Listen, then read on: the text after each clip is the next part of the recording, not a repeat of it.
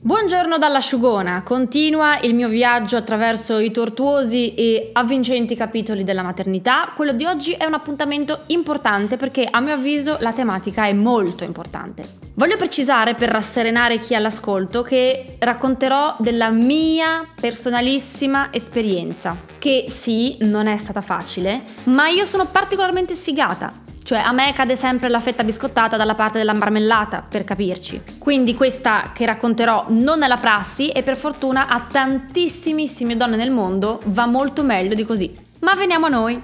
A una donna incinta si parla solo di parto. Nove mesi lunghissimi a prepararsi psicologicamente, a fare training autogeno per il momento delle spinte, il parto naturale o cesareo, per riconoscere le contrazioni, per imparare a gestirle, cosa portare in ospedale, bla bla bla bla. Ma nessuno, ma nemmeno uno straccio di anima pia che in nove mesi ti dica oh, senti dopo il parto, subito dopo, no? C'è una cosuccia, da niente, leggermente importante, l'allattamento. Leggiti qualche libro o fatti una chiacchierata con una che sta allattando che magari, magari ti serve. Nel mio caso, solamente un incontro del corso preparto dedicato all'allattamento, che grazie a Dio che l'abbiamo fatto, altrimenti in questo momento sarei nella merda, e poi via, ah, calcetto in culo, vai, divertiti, buon allattamento. Ma dico io, in 30 anni di vita, una madre, una sorella, una nonna, qual- qualcuno che ti dica, ascolta, figlia mia, quando avrai un figlio, allattare potrebbe non essere semplicissimo. Dico potrebbe perché potrebbe essere una passeggiata, ma potrebbe anche essere un incubo. Bene, nel mio caso zero, omertà assoluta. Se non ne parlo, l'allattamento non esiste. E infatti mi ha fatto sudare sette camicie ma letteralmente è sette camicie ogni poppata. Qualcuno ve l'ha mai detto che dopo il parto sudi come un porco? L'unica cosa che senti durante la gravidanza è che devi allattare al seno, perché è la cosa più naturale, perché è la cosa più salutare, perché è la cosa che fa meglio a tuo figlio, perché crei un legame unico e se non lo vuoi fare sei una madre indegna. Ma io su questo ero tranquilla perché ero sicura di volerlo allattare o quantomeno di provarci. Ma partiamo dall'inizio. Atto 1. Ospedale. Partorisco Teo. Teo si attacca subito al seno e inizia a ciucciare. Solo Dio sa cosa perché quando partorisci non hai latte. A dire il vero qualcosa produci, eh, una sostanza molto leggera preparatoria al latte chiamata colostro. Ma è come quando ti vuoi bere una bella caipirinha ghiacciata e invece ti portano una limonatina tiepida povero Teino. Comunque Teo ciuccia e ciuccia e ciuccia e ciuccia ancora e ciuccia davvero tanto. E dopo sette ore di fila stava ancora ciucciando e io, prosciugata dall'interno, dicevo, poverino, ma questo colostro non ha proprio sostanza, chissà come sarà affamato. E comunque iniziano a farmi male le tette. Comunque, da quando Teo si è attaccato non ho fatto che sentire intorno a me ostetriche, infermiere, ginecologhe chiunque parlare dell'arrivo di questa fantomatica montata lattea.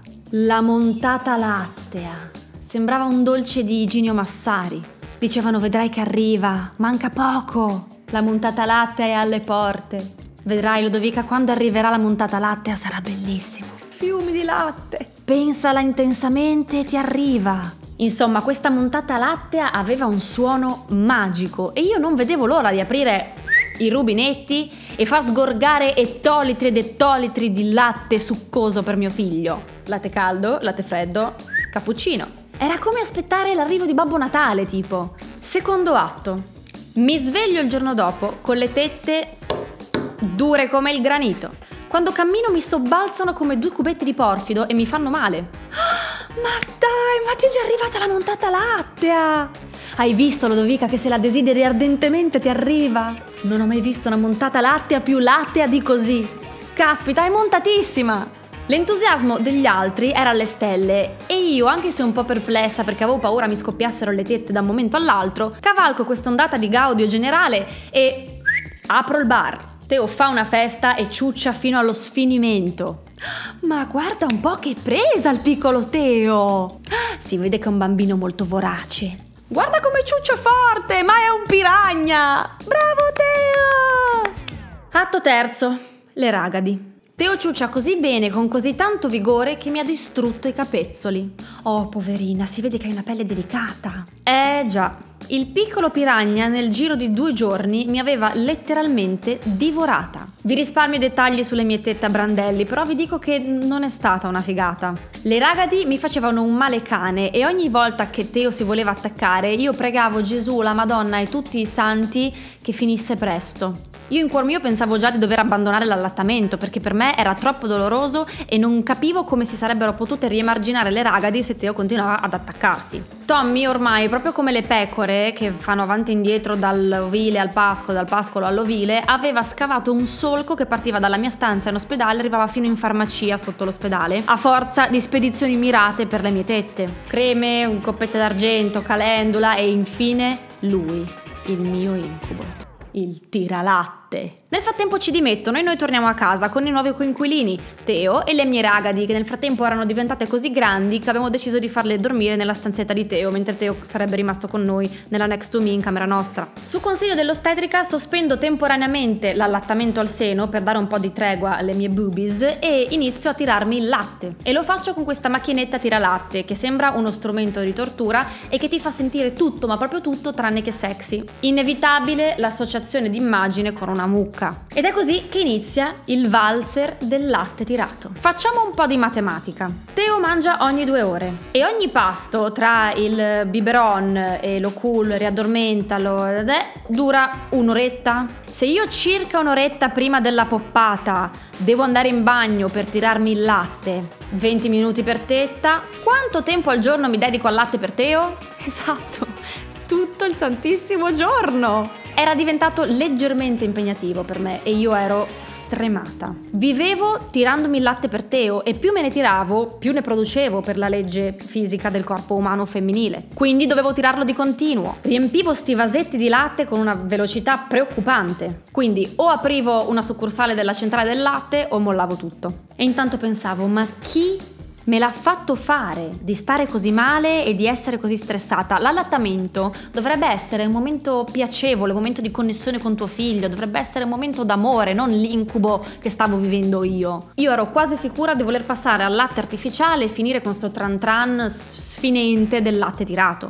Però poi c'era quella vocina nella testa che mi diceva devi allattarlo al seno, allattalo al seno, madre snaturata. Frustrata e stanca, con le tette perennemente al vento perché nel frattempo scopro che l'unico rimedio contro le ragadi è l'aria aperta, sembrava di stare su un set di Lino Banfield negli anni 70, mi rivolgo a un'ostetrica che mi aiutasse a trovare una quadra e a regolarizzare questo ciclo del latte che ormai era completamente fuori controllo. E dopo un po' di sana psicanalisi dove ho realizzato che in cuor mio desideravo ancora ardentemente continuare ad allattare dal mio seno Teo, l'ostetrica mi abolisce completamente il tiralatte e introduce i paracapezzoli di silicone.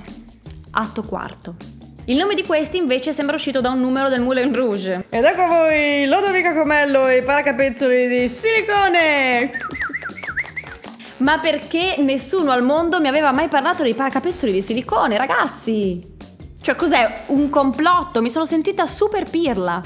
Poi ai paracapezzoli è seguito un principio, ma una robuncia di mastite seguita da un febbrone da cavallo, ma non vi voglio annoiare. Nel frattempo il tempo è passato. Ed eccoci qua. Tutt'oggi io lo allatto con questo piccolo accorgimento dei paracapezzoli perché fa stare più serena me e di conseguenza fa stare sereno lui. Ho trovato finalmente il mio metodo e ho intenzione di andare avanti così. Ma voglio aprirvi il mio cuore perché allattare per me, tuttora oggi, non è un momento perfetto né magico. Mi sento perennemente scomoda, non trovo una posizione comoda con cui allattare, sudo come un porco a ferragosto, Teo si dimena come un ossesso dimenticandosi di avere il mio capezzolo in bocca e se lo porta in giro come fosse non so cosa e mi fa male. Sento di passare le mie giornate allattando Teo e di non avere tempo per fare nulla per me. Di notte quando allatto mi ciondola la testa e sono stanca. Quando mentre dormo in un sonno profondo nel cuore della notte sento che piange perché ha fame e vorrei mettermi a piangere più forte di lui. A volte mi addormento da seduta e non mi rendo rendo conto di quanto ha mangiato Teo. Ho il pigiama sporco di latte e la schiena a pezzi. Non mi sento femminile né carina e potrei andare avanti per ore e ore e ore e ore. Ma qualcosa di buono finalmente lo vedo perché ci stiamo conoscendo sempre di più, stiamo migliorando e ogni giorno va sempre meglio. E pian piano io e Teo iniziamo ad intenderci e a fare amicizia, soprattutto con questo allattamento che io davo tanto per scontato, ma che alla fine era veramente tutto da scoprire. Insomma, la mia morale della favola è questa. Le pressioni esterne sono fortissime e sono spesso anche dannosissime. Io so di non essere passata al latte artificiale subito solamente per il puro timore del giudizio degli altri e ho continuato a farmi del male per un po'. Ma tutto quello che alla fine io ho capito è che per un bimbo sereno ci vuole una madre serena. Io sento di aver combattuto veramente tanto affinché questo allattamento al seno procedesse per il migliore dei modi, ma se non avessi trovato l'escamotage, il paracapezzolo di silicone, che faceva al caso mio, penso che alla fine sarei passata al latte artificiale senza problemi. E Teo sarebbe cresciuto sano e forte come milioni di altri bambini cresciuti con il latte artificiale nel mondo. Ad esempio la sottoscritta, guardate qua che pezzo di donna. Sicuramente lui per questo non mi avrebbe amata di meno e io non sarei stata una madre meno amorevole. Comunque, se da grande osa dirmi che non si ricorda che lo allattavo, giuro che lo diseredo. Scherzo. Adesso ragazzi devo andare, vado a bruciare il tiralatte, paracapezzolo di silicone e via latte. Il sermone per oggi è finito, oggi vi ho asciugati tanto ma era per una buona causa a mio avviso, quindi l'appuntamento è con l'episodio di settimana prossima. Ciao! L'asciugona è una produzione Dopcast.